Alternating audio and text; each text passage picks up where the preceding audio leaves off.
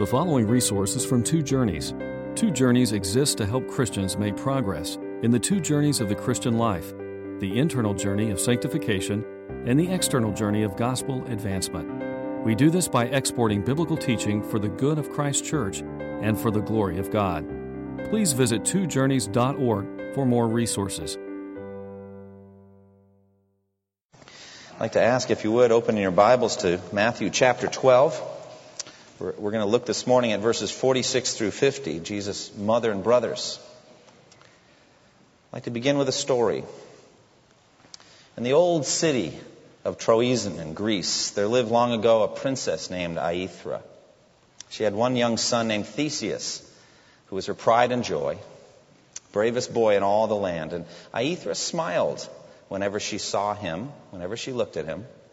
But it was a sad smile because the boy had never seen his father, who lived far away across the sea. One day, when she felt he was ready, she took her son to a grove that stood behind the temple and led him to a tall oak surrounded by some thick bushes. And at that point, she sighed and she said, In those bushes, you're going to find a flat stone. I want you to move the stone and give me what's underneath it. Well, he was excited with the challenge and pushed his way through the bushes. It seemed like nobody had been there for years. Found the stone. It was kind of overgrown. She cleared, he cleared away the ivy and started to work at it, but it was a boulder more than a stone. And it seemed impossible for him at his tender age to move that stone. She, he came back and with some disappointment said to his mother, I found the stone, but I don't think the strongest man in Troezen could move it. His mother sighed an unhappy sigh and smiled at him and said, Someday you may be the strongest man in Troezen, and then you'll move the stone. Well, every year they went through the same ritual. Years passed, year after year. At the same time, she brought him to that stone and said, Move the stone and give me what's under it. And he never could. But then, as he grew into young manhood, as a youth, he came back excited one day and said, Mother, I think I've moved it. I think very soon I might be able to get at it and bring you what's under the stone. And so he was motivated, and in order to grow strong, Theseus spent all his days wrestling and boxing and training horses and going on the wild boar hunts and all of the things that were needed to prepare him for manhood. It was a great year, and he strengthened himself, and his mother taught him and trained him every day in wisdom, wise counsel. And sure enough, that time of year came around, and his mother bid him to go and move that stone and bring him, bring her what was underneath. The mother sensed that this year was the year. He was the strongest man in Troezen, strapping young man, 18 years old. And he also sensed that this was the year. And so he went to the stone and put his fingers around it and exerted it with all of his strength and might. Felt like his heart would burst within him, sinews, muscles straining. And finally, that boulder, that stone, yielded to his strength. And with a cry of triumph, he toppled it over. Theseus had conquered the stone. And underneath, he found a bronze sword with a golden hilt and a pair of magnificent golden sandals. Took them out and brought them to his mother, who was weeping. Said, Mother, look what I found. Bronze sword with a golden hilt and two golden sandals. But she, he noticed that she was weeping, and so it went on, and he started to cry too, but he didn't know why. Mother, why are you crying? She said, Come with me, I want to show you something. And so they went to the ocean and looked out over that beautiful ocean.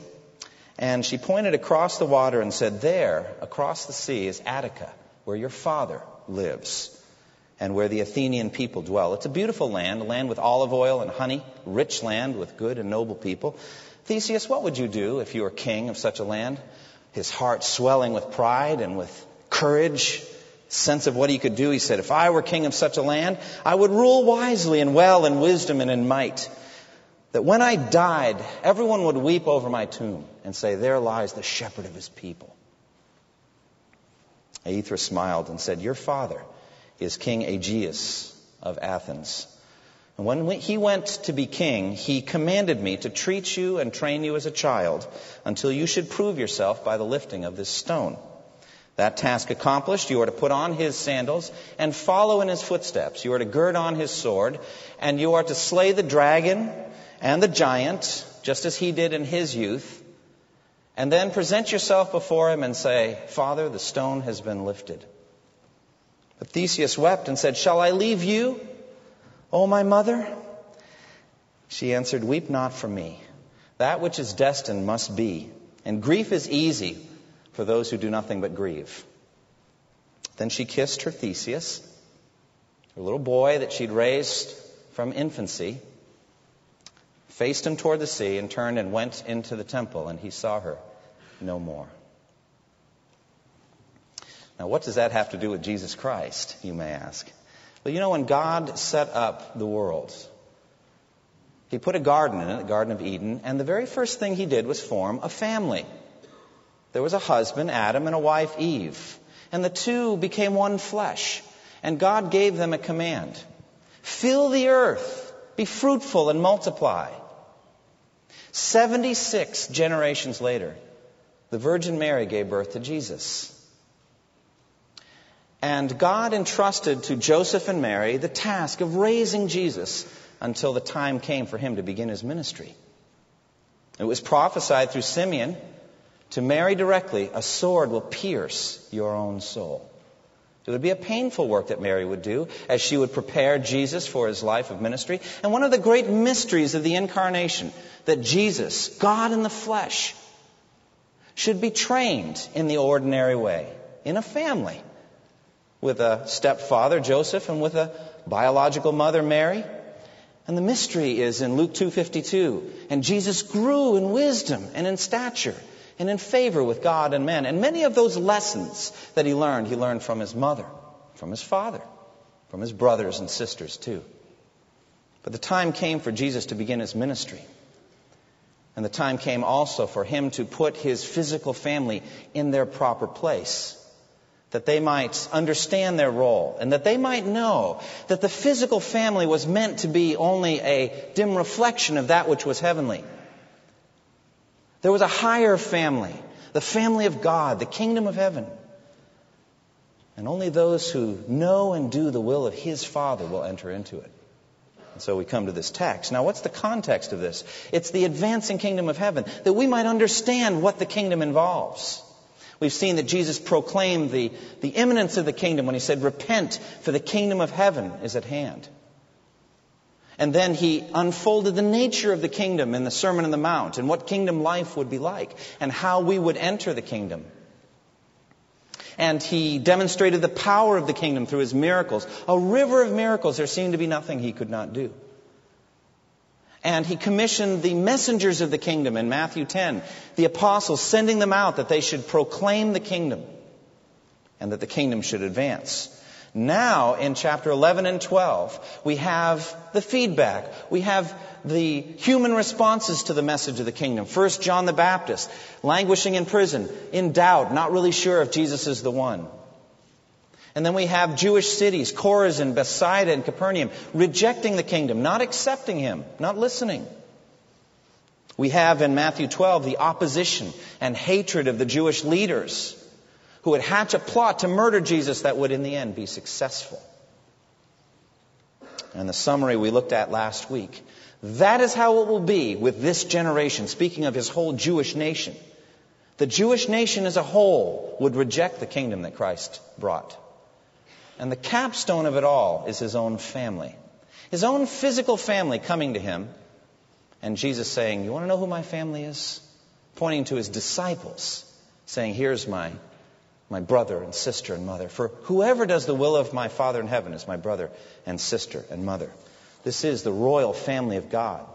Now, as we look at this text, we see first the blessings and limitations of Christ's physical family.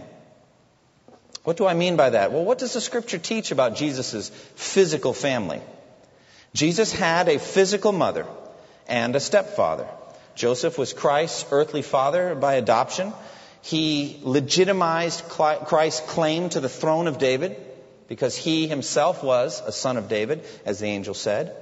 Probably by now, I think Joseph was dead, and so Mary was a widow, leaving Christ the rightful heir to David's throne. It was Christ by right. He was the anointed one. Mary herself was also physically descended from David, I think, as is unfolded in the genealogy in Luke's gospel. And from her, he received a fully human nature. And from her, and also from Joseph, and from his family, and his relatives, and from his, his hometown, he received his nurture and his training, as a human being would. Christ had brothers and sisters. This is taught again and again in the New Testament. We have it right here in verse 46 and 47. While Christ, while Jesus was still talking to the crowd, his mother and brothers stood outside wanting to speak to him. Someone told him, Your mother and brothers are standing outside wanting to speak to you. Also, in one more chapter, if you wanted to turn over and look in Matthew 13, verses 55 and 56, his hometown folks, who are in the process of rejecting him there, say, Isn't this the carpenter's son? Isn't his mother's name Mary? And aren't his brothers James, Joseph, Simon, and Judas? Aren't all his sisters with us? I would think that would be conclusive. That's not quite that simple, as we'll get to in a moment. But also it says in John 2, verse 12, after this, Christ went down to Capernaum with his mother and his brothers and his disciples, and there they stayed for a few days. Now, the bone of contention here is on the use of the word brother, and sometimes it can be translated cousin. The, the Aramaic and the Greek and the Hebrew don't really have a good word for cousin. Frequently, brother could just refer to an extended family member. In the King James version of Genesis 29:15, uh, when Laban greets Jacob, he says, "Because thou art my brother, should thou serve me for naught?" In other words, you're going to work for me. We know that, but uh, I'm going to pay you because you're my brother. Well, he's his nephew actually, but he calls him brother. But I think when the brothers are listed by name here, four of them specifically, gives me a strong indication that Jesus had brothers. Mark 6 3. It says, Isn't this the carpenter? Isn't this Mary's son and the brother of James, Joseph, Judas, and Simon? Aren't all his sisters with us? And they took offense at him. So therefore, I think the simple way to read this is that Jesus had brothers. Now you might say, where did he get them? Well, use your imagination. Joseph and Mary were, were a couple. They loved each other. They had children. And among them were four brothers, what we call half brothers of Jesus. Now, of course, the Roman Catholic Church disagrees with this and teaches that Mary was a perpetual virgin, establishes it in one council after another, one dogma and one ruling after another. They're going to say that Mary was the ever virgin Mary, always a virgin. But this is not taught anywhere in Scripture, and you have to realize the, the, the burden of proof would be on the, on the Catholics to prove it. We would assume that they naturally had children unless the Scripture would teach us otherwise. And it doesn't. And so these were Jesus' brothers. Now that poses an interesting problem. Imagine you were Jesus' younger brother. And you acted like the son of Adam that you were. And you disobeyed your parents, as all sons of Adam do. Can you imagine Mary saying, Why can't you live like your older brother? He never does anything wrong. He always obeys me gladly. And you might actually have a building kind of um, resentment against him. You could never live up to him. He's perfect in every way. Literally. What a challenge. But Jesus had this kind of a physical life. Recently, they found an ossuary, a bone box, with Jesus' brother, it says, the inscription. And this is very controversial. And they're trying to work out what it means. We Protestants don't struggle over this. It says it right in the text that Jesus had brothers, and so he did. Bottom line is that Jesus had a family just like you and me. That was part of his sharing in our physical identity, in his solidarity with the entire human race, his physical nature. Now, Christ had a godly sense of love and responsibility to his physical family. He was the perfect son. He was obedient to his parents in every way. In Luke 2:51, uh, it says that Jesus went down to Nazareth with them and was obedient to them, his parents. But his mother treasured all these things in her heart. He was a carpenter, it seems, just like Joseph was. I've already read the two passages that if you put them together, in Matthew 13 it says, Isn't this the carpenter's son? So that means that Joseph is the carpenter. But then in Mark 6 3 it says, Isn't he the carpenter himself?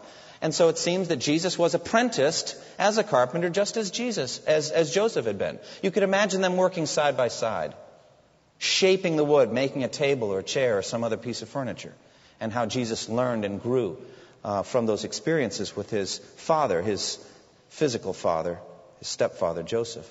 Also, Jesus taught that we must honor our father and mother. In Matthew 15, he, he destroys the idea of korban, of giving a gift to God instead of using it to help your, your parents. He said, You should have honored your father and mother, as the scripture says. And so Jesus upheld perfectly this command honor your father and mother. And he himself practiced what he preached, even in his adult years, still concerned for Mary's physical well being. As he's dying on the cross, you remember, he looks down and sees the disciple whom he loved, John, and he sees his widowed mother, and none of his brothers, I think at that point, we could, we could surmise, believe in Christ. Although after the resurrection they do, it says, according to Acts 1, they're there. But at this point they didn't. And so uh, Jesus, seeing them, he says to Mary, Woman, behold your son. And then he says to John, Behold your mother, and, and put them together in effect. And from that day forth, John took Mary into his home and cared for her. And so Jesus perfectly obeyed the fifth commandment honor your father and mother. Perfectly obeyed it every day of his life. But Christ also limited the significance of his physical family. And this is one of those texts in which he does that. There's a limit to the physical family. We don't idolize it. We don't say that it is God's final and highest purpose. No, it isn't. The final and highest purpose is not the physical family. It is the kingdom of God. It is the royal family of God. That's his, his final purpose. And the physical family is here to teach us about that and to prepare us for it. And so Jesus limited the physical family, put it within boundaries. He does it by, it seems, a kind of a consistent pattern of gently rebuffing his mother when she takes a role that's not appropriate. In Luke 2, 48 and 49, uh, Jesus at age 12 uh, managed to get away from his parents and was in the house of God and was, was answering and asking difficult questions of the religious leaders there. His parents wondered where he was. And so they went back and searched for him and found him in the temple. His mother said to him, Son, why have you treated us like this? Your father and I have been anxiously searching for you. Why were you searching for me? He asked. Didn't you know I had to be in my father's house? Imagine if you were Joseph, how would you hear that? Didn't you know I had to be in my father's house? The King James says, I had to be about my father's business. I had to be doing my father's things. In John chapter 2, when the time has come for him, like Theseus, to go off and begin his ministry, he starts with a miracle. You remember what the miracle was? The wedding at Cana in Galilee. And he's going to turn water into wine. Who initiates the process? Well, it's Mary. She comes up and says, They have no wine. And right there at the start, he wants to say, it's not going to be like this. You're not going to come and tell me that we're going to do this or we're going to do that. And so he says very respectfully, Dear woman, why do you involve me? My time has not yet come. And so, in a very gentle way, he says, Mother, this is my ministry now. The time has come for me to do this for my Heavenly Father. And so, in a very gentle way, he speaks very respectfully to her. And then another time when uh, Jesus was teaching many things, a woman in the crowd called out in Luke 11, 27, 28, Blessed is the mother who gave you birth and nursed you. And he replied, Blessed rather are those who hear the word of God and obey it. In other words, it's of a higher blessing to hear God's word and obey it than it is to be Mary, the mother of Jesus. We don't tend to think that way, do we? The Catholic Church could never understand that. They just about, in some places, worship Mary and idolize her, put her up at the higher, highest place. Jesus said it's even higher to hear God's word and obey. We also see the unbelief of his brothers, as I already mentioned, but you see it most clearly in John chapter 7. We've mentioned this before, but uh, Jesus says he's not going up to the feast, and his brothers don't understand. Don't you know that this is the backwater? This is Galilee up here. Nobody follows what's going on in Galilee. You need to get down where the big newspapers are. You need to get down in Jerusalem where everything's happening. Nobody who wants to be the leader of his people hides out like you're doing. If you're doing these things, show yourself to the world. And then, very interesting, the Apostle John says, For even his own brothers did not believe in him. Very strong statement. And even stronger is Jesus' statement to them at that moment. In John 7 7, he looks at them and says, The world cannot hate you. Why is that significant? The world cannot hate you. What's so significant about that? Well, realize what later Jesus says in John 15, verse 19. If you belong to the world, it would love you as its own. As it is, he's speaking to his disciples, you do not belong to the world, but I have chosen you out of the world. Therefore, the world hates you. So, what is he saying to his brothers when he says the world can't hate you? You belong to it. You're its own. You're a son of the devil. You love the world system, so therefore the world cannot hate you. Very strong statement on Jesus' part. Now, what happened this time? Well, you have to get the whole synoptic picture. It's not all here in Matthew, but you have to get it out of Mark. In Mark 3:21, uh, Jesus' family had heard that the authorities were saying it was by Beelzebub, the prince of demons, that he drives out demons. And so when they heard this, they were greatly alarmed and concerned for him. And in Mark 3:21, it says they went to take charge of him. For they said he is out of his mind. That is a very significant verse, isn't it? Jesus is over 30 years old, and his family has come to take charge of him. He's going to be a ward of the family. This is a fruit of their unbelief. They think he's insane. Even his mother is there. Maybe they believed the reports that he was doing miracles by Beelzebub. Maybe they just thought he was insane. They knew it was getting out of control. It was getting big and dangerous. And, and Mary, his mother, not fully understanding the kingdom and all that had to happen, probably just wanted to protect Jesus and was there to kind of take charge of him and protect him and take him back in and, and into protective custody. No. No, it can't be. Jesus is the king of the kingdom of heaven. He is perfect and he knows what he's doing, even if you don't understand and he's going to advance the kingdom in his way. And Jesus taught us more things about the physical family. You remember in Matthew 10? He said, The kingdom's going to advance. And as it advances, brother will betray brother to death, and a father his child. Children will rebel against their parents and have them put to death. All men will hate you because of me. A man's enemies will be the members of his own household. And then he says in Matthew 10:34, "Do not suppose that I have come to bring peace to the earth. I have not come to bring peace, but a sword. For I have come to turn a man against his father, a daughter against her mother, a daughter-in-law against her mother-in-law. A man's enemies will be the members of his own household. Anyone who loves his father or mother more than me is not worthy of me. Anyone who loves a son or daughter more than me is not worthy of me, and anyone who does not take up his cross and follow me is not worthy of me." Do you see the clear ordering in Christ's mind here? The kingdom of heaven comes first, above any earthly commitment.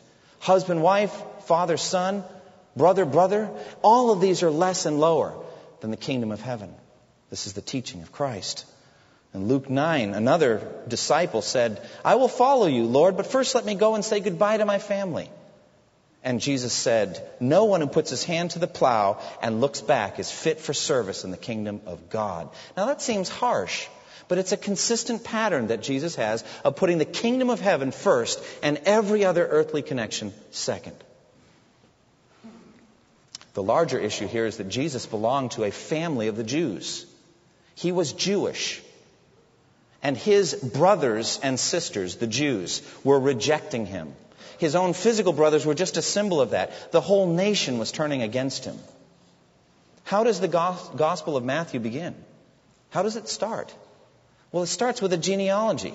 We Gentiles would think very little of that. That was vital to the Jews. They were tracing out his physical lineage to show that Jesus was the son of David, who was the son of Abraham. He was Jewish.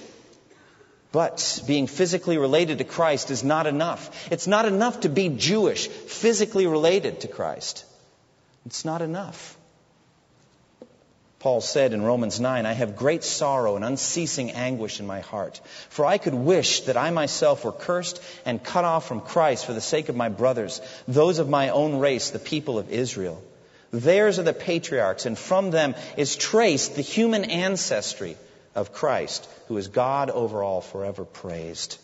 And then he says, It is not as though God's word had failed, for not all who are descended from Israel are Israel. So just because you're physically related to Jesus, it's not going to get you to heaven. Physical lineage is not enough. You have to be born and then born again into the kingdom of heaven. Jesus came into the world as a result of a supernatural miracle, virgin birth. But he was born in very ordinary physical circumstances. He had a family, a husband and wife who raised their children. Christ's mother and brothers were his closest witnesses to his life before his ministry began, and they did not believe in him. This shows, therefore, the blessings and the limitations of the physical family, but they also show how the family lays the groundwork for the higher understanding that the kingdom of heaven is actually a family. It's a royal family, kingdom of God. And that is the greater blessing and limitlessness of Christ's spiritual family. The central lesson of this text is this Who are my mother and who are my brothers? Pointing to his disciples, he said, Here are my mother and my brothers. For whoever does the will of my Father in heaven is my brother and sister and mother. Physical family, therefore, is a source of immense joy, security, and blessedness. Spiritual family is a source of greater joy and security and blessedness. The essential aspect is that you would hear the Word of God and obey. You want to know who are Jesus' mother and brothers and sisters? Those who hear the gospel and obey it. Those who hear the Word of God and cherish it as it actually is. The Word of God which is at work among those who believe around the world. Whoever does the will of my Father in heaven. This is not salvation by works, not at all. But it's the natural outflowing of a heart that hears and receives the Word and lives accordingly. Whoever worldwide, Jew or Gentile, hears the word of God and obeys it, he is my brother and sister and mother. This is the higher blessing of the family of God. Now, therefore, we learn from this text that the kingdom of God is a royal family. Take a minute and look at uh, Matthew 17.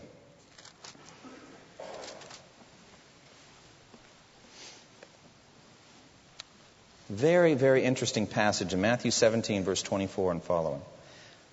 After Jesus and his disciples arrived in Capernaum, the collectors of the two drachma tax came to Peter and asked, Doesn't your teacher pay the temple tax? Yes, he does, he replied. When Peter came into the house, Jesus was the first to speak. What do you think, Simon? From whom do the kings of the earth collect duty and taxes? From their own sons or from others? From others, Peter answered. Then the sons are exempt, Jesus said to him. But so that we may not offend them, go to the lake and throw out your line. Take the first fish you catch, open its mouth, and you'll find a four drachma coin in it. Take it and use it to pay for my tax and yours. Now I know you're wondering, where's that in April when I need it? Oh, that every fish would have a check in its mouth and I could use it to pay my IRS bill. But this was a special kind of tax. It was the tax you had to pay in order to go to the temple. And Jesus said, Let's stop and realize what the kingdom of heaven is. It's a royal family. Do kings charge their sons to get into their own home? No. You are sons of God. You don't need to pay this tax, ultimately. But so that we may not offend them, pay it. But in the end, in the kingdom, you will have free access to the house of your father. You can come and go because you are children of the king. Do you see the logic of Matthew 17? Children of the king. Therefore, the kingdom of God is a royal family. Now, John Calvin said this Some people say that the gospel was given to us to help us understand the world. But I say that the world was given to us to help us understand the gospel. And the family is one of the greatest teaching tools you'll ever find to help instruct what the gospel promises. That when you believe, you are adopted into a family, and you have a father, and you have brothers and sisters. Every physical relationship has significance.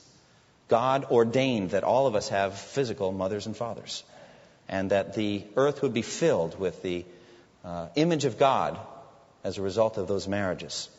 But every marriage has a higher spiritual analogy. The husband and the wife relationship is like Christ and the church, a perfect relationship of love and commitment. So also the family reflects higher to the kingdom of heaven. Now there's an immense privilege to being in the family of God, isn't there? In John 1:11, Jesus said, "He came to that which was his own, but his own did not receive him." Yet to all who received him, to those who believed in his name, he gave the right to become children of God. Children born not of natural descent, nor of human decision or husband's will, but born of God.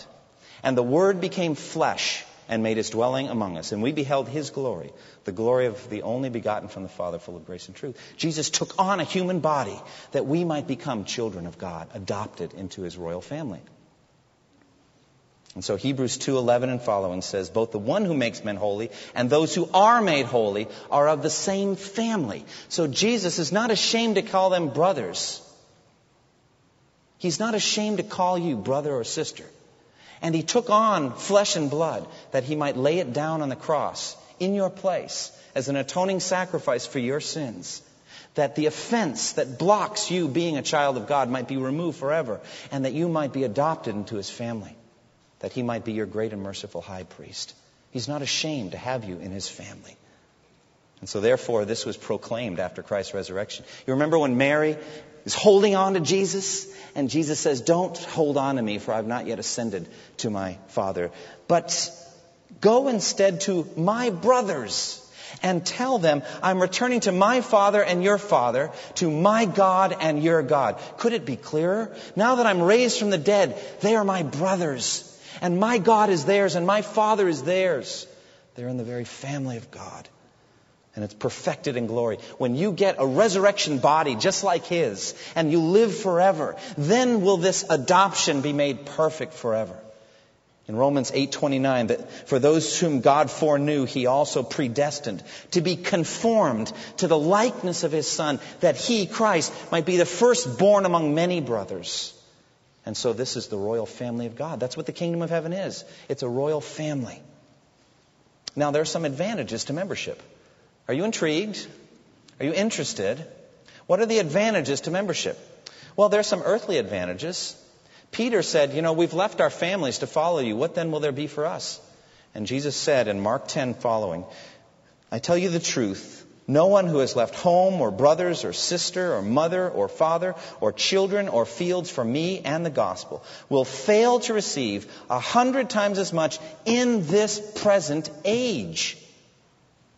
Homes, brothers, sisters, mothers, children, and fields, and with them persecutions, and in the age to come, eternal life. I'm going to give you a, a personal word of testimony. I have been all over the world. And I have found people who didn't know me at all before I first met them, who have welcomed me into their homes, who have embraced me as a long lost brother, who have fed me their best food, who have given me clean bedding, have prayed for me in my work, and have sent me off with a blessing. And I never knew them because they're brother or sister in Christ. You belong to a royal family and you can reap its benefits now. When we come here to church on Sunday, these are your brothers and sisters in Christ and they would bless you with what they have physically. They will strengthen you. They will pray for you. If you need something, they will give it to you. This is the truest brotherhood there is. Liberal theology shortcutted the cross. They went beyond it. So we're already fatherhood of God, brotherhood of men. No, no, no. Only through the cross does this happen. Through faith in Jesus Christ, we are then adopted into the true family of God. Now, what kind of application can we take from this? First, concerning your physical family. Praise God for the blessings of your family. Praise God. Earthly family is one of the greatest blessings that God ever made. So I would urge you just simply stop and thank God for the family you were born into or the family God's given you now in your adult years. Thank God for it. Realize that Christ is not denigrating physical family here at all. He's actually elevating it by using an analogy to talk about, about the kingdom of heaven. And so family is a noble thing. Cherish your family and be faithful to your family obligations. Children, obey your parents and the Lord, for this is right. Honor them. Christian parents, your highest reward, your highest blessing, your highest obligation is to lift your children up from being your physical family members that they might be also your spiritual family members that you might lead them to Christ. Don't leave it to others. Don't leave it to VBS, Sunday school, any other way, but that you would evangelize your own children and bring them into a full knowledge of Jesus Christ through the gospel.